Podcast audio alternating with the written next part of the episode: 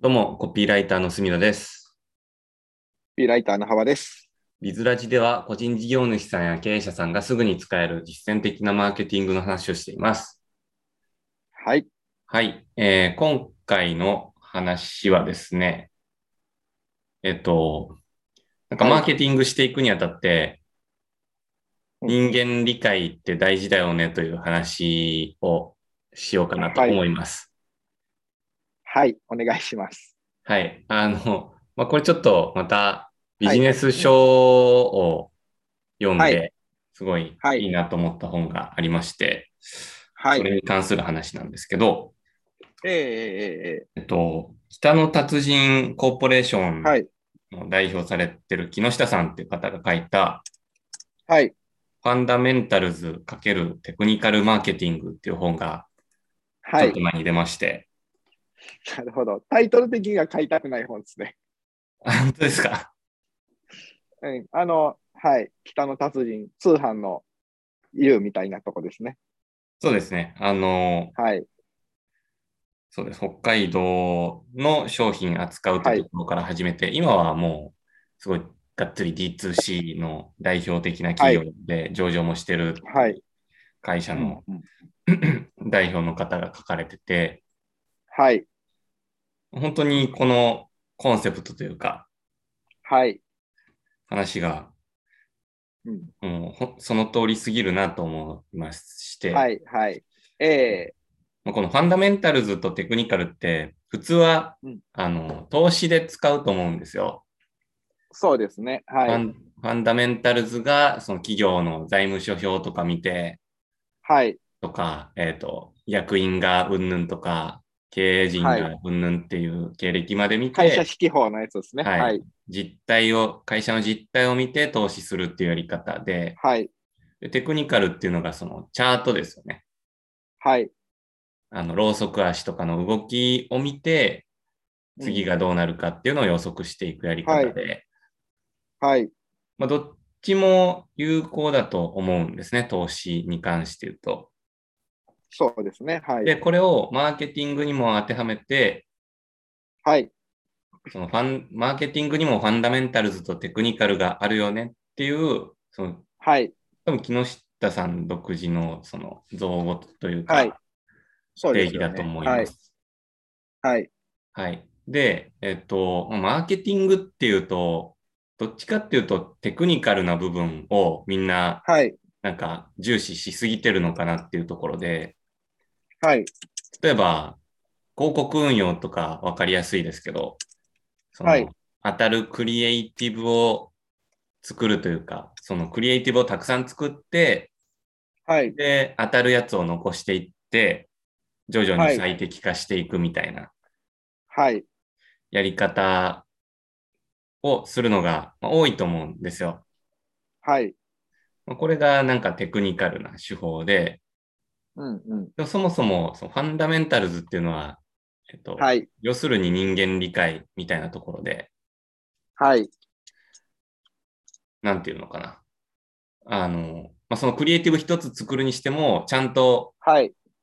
お客さんに刺さるワードってどういうものなのっていう、緻密なはいリサーチと仮説がありきではい。作らないとなかなかクリティカルヒットって出ないじゃないですか。そうですね。で、その広告運用の話で言うと、はい。テクニカルなことって、はい。まあ売れる商品がもともとありきで、そういううんえーと、CPA を最適化するみたいな運用のノウハウって有効だと思うんですけど、はいもうそもそも売れる商品ってそのプロセスでは作れないので、うんうんうん。ちゃんと、なんていうか、は USP いがどこにあるのみたいなとことか、はい。はい。お客さんの潜在ニーズってどこにあるのっていうところをきちんと分析していかないといけない。はい。そうですね。もうそのやり方っていうのがすごい軽視されてるよねっていうことで、はい。なんかその人間理解の部分をどうやっていくかっていうところも書かれてたりとか、ははい。でそのテクニカルの方でどうやってその広告のテストしていくのってところも書かれてたりとかで、はい。そうあでのすすねごい勉強になりまして。はい。なんか、聞いててですけど、別に、なんか、木下社長とか、あの、他のこれから、なんだろう、森岡さん、US、U、UFJ、USJ で USJ。有名になった、USJ か。はいはい森岡さんが結構テクニカルのもう王者みたいなところがあるなっていう話をちょっと感じまして、はあははい。あ、隅田さんって読まれましたあ、あの、統計読志み向まのした。多分でしたっけ統計、確率志向のマーケティングだっけなはいはいはい。はい。まあ、そういう感じをすごい受けまして、とはいえ、最初にアイデアありきなんで、その部分は人間理解みたいなとこあると思うんですけど、うん。で、なんか、今、別になんかその人たちと並ぶとかではないんですけど、僕自分のことを考えたら逆に僕は、えーっと、ファンダメンタルよりだなっていうふうにちょっと思いました。 うん。はい。で、やっぱ両方必要だよねってことを改めて思った次第です。なんかこの、ファン僕もはいすごいやってて思うんですけど、マーケティング。はいなん。か、やっぱやってると僕は結構テクニカルの方に寄っちゃうなっていうか、はいはい。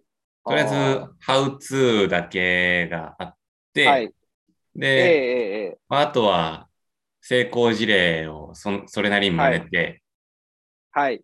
あとはなんか試作の数打っていったらいいじゃんぐらいの感じで はい。考えちゃうんですけど、はい。やっぱもっときちんと、その、はい。顧客、ターゲット層のなんかニーズみたいなとこを掘り下げていくっていうのすごい大事だなと思って、はい。ええええええ結局それをするのに何が必要かっていうと、まあ、よく言われるリサーチの部分なんですよね。はい。はい。うん、なんか、ね、コピー書くときとかも、リサーチが全てですぐらいの話はをいするじゃないですか。しますね。うん。でもなんかそれ実際にじゃあ自分どんだけできてるのかって思ったときに、はい。あちょっとまだまだ全然至らない部分が多いなっていうのを、この本読んでてすごい痛感しまして、はい。今後ははい。もっとリサーチに力を入れていこうかなと思ってます。はい。僕は逆にですね、多分、えっ、と、ホワイト、えっ、と、フーカがすごい自分が強いなっていうのを感じてまして、住田さんと逆ですね。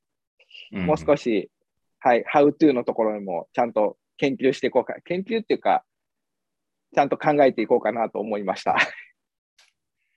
なんかでも、両輪で回さんといかんですよね。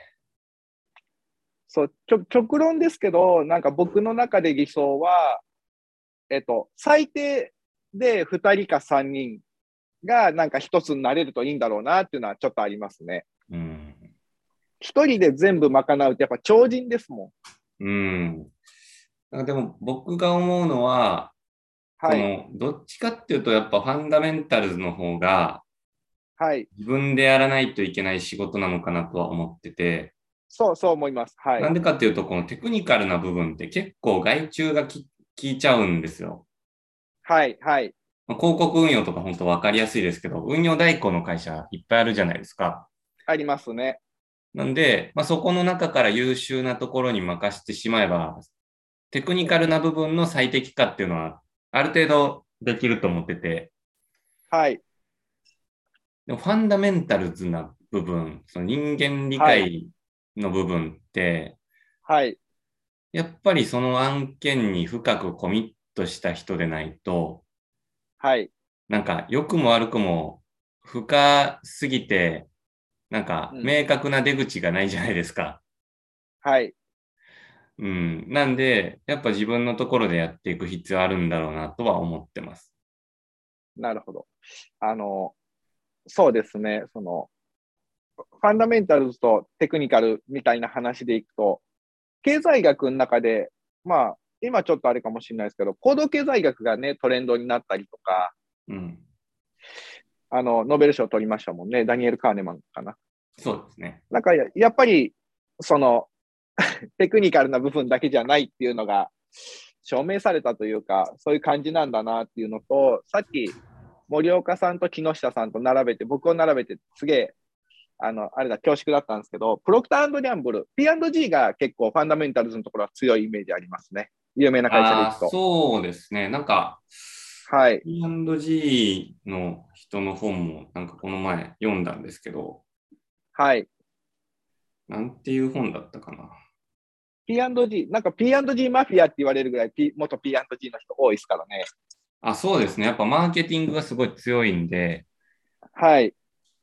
あ、なんかあれだ。パーセプ、パーセプションフローモデルっていう、あー、それ、なんか読んだな。パーセプションフローモデル。はい。あの、新しい本ですよね、比較的。新しいのかななんかちょっと出版いつされたかまで見てなかったんですけど、はい。これは、ここれも本当にあのお客さんをちゃんと理解しようねっていう話でした。そう、P&G とかは、今どういうふうかよくわかんないですけど、お客さんのところに行って、なんか2、3日泊まり込んで、どうやって商品使うか研究するとか、多分アメリカの話なんですけど、うん。っていう話とか聞いたことあるんで、そうですよね。そっ結か局なんかそういう、あの、はい地道なリサーチがすごい大事になってきて、はい。で、そこからコンセプトを導き出すみたいな、はい。まあまあしんどい仕事だと思うんですよ。はい。はい。で、まあ、もちろんそんだけ頑張って導き出したやつも結局仮説なんでやってみないとわかんないから。そうですね。うん。あの、あれっぽい。前回のチャンネルマーケ、チャンネルプロダクトフィットの話じゃないけど、そういう泥臭いところこそ真似ができないみたいああ、ですね。な、はい。感じはちょっと受けますね。そうそう。なんで、なんかそこから、なんか深いはい。顧客の理解から導き出されたキャッチコピーとかって、はい。別にそんなにてらったもんじゃなくても実はめっちゃ刺さってるみたいな。そうですね。まあ、顧客の言葉で顧客の言ってほしいことを伝えるわけですからね。うん。だから、なんか、まあ、そこを見つけていくのって、はい地味地道な作業なんでしょうね。お客さんの話聞いて、まあいろいろはい。ヤフー知恵袋とか SNS とかコツコツリサーチしうんうんて、うんはい。うん。そうですね。やってますね。そうそう。なんか、まあ、僕も今 SNS の運用とかやってて思うんですけど、はいその、全然知らない分野って本当に最初やり始めた時ってわかんないんですよ、その違いが。はい。例えばはい。なんか、フォロワーが5万人いってるアカウントと、はい。 1000人で止まってるアカウントと、はい。はい。いろいろあるじゃないですか。はい。で、その中で、じゃあ5万人いってるアカウントと1000人で止まってるアカウントの何が違うのっていうのを説明しろっはいて言われると、やっぱ最初わかんなくて、はい。やっぱやってるうちにずっといろいろ見てるうちに、なんかこう、はい細かいところで本当ここがこう違うからこうなんだっていうのが、はい。ちょっとずつはわかるようになってくるんですね。うんうん。へえ、はい。なんで、なんか、まあそういうのを今まで僕は結構時間かけてやってたんですけど、やっぱはい短期間で大量のアカウント見てリサーチするみたいなのも結構大事なんだろうなと思って、なるほど。はい。うん、うんうんスイッチばっかしてる場合じゃないなと思ってます。 スイッチ引退宣言。いや、あの、両立ですね。両立。 あ、そういう。でスイッチとリサーチを両立させる。はテいクニカルとファンダメンタルズみたいなもんですね。あどっちもそうで大す事。はい。ファンダメンタルそズ、んな感じでテすクニカルとスイッチ、はい。ちゃんと全はい部三角倒立みたいにやっていく なるほど所。存です。はい。承知しました。そんな感じですかね。はい。ということで、あの、このファンダメンタルズ・テクニカル・マーケティングの本もなかなか面白いんで、興味ある人は読んでみてください。はい。ありがとうございます。ありがとうございました。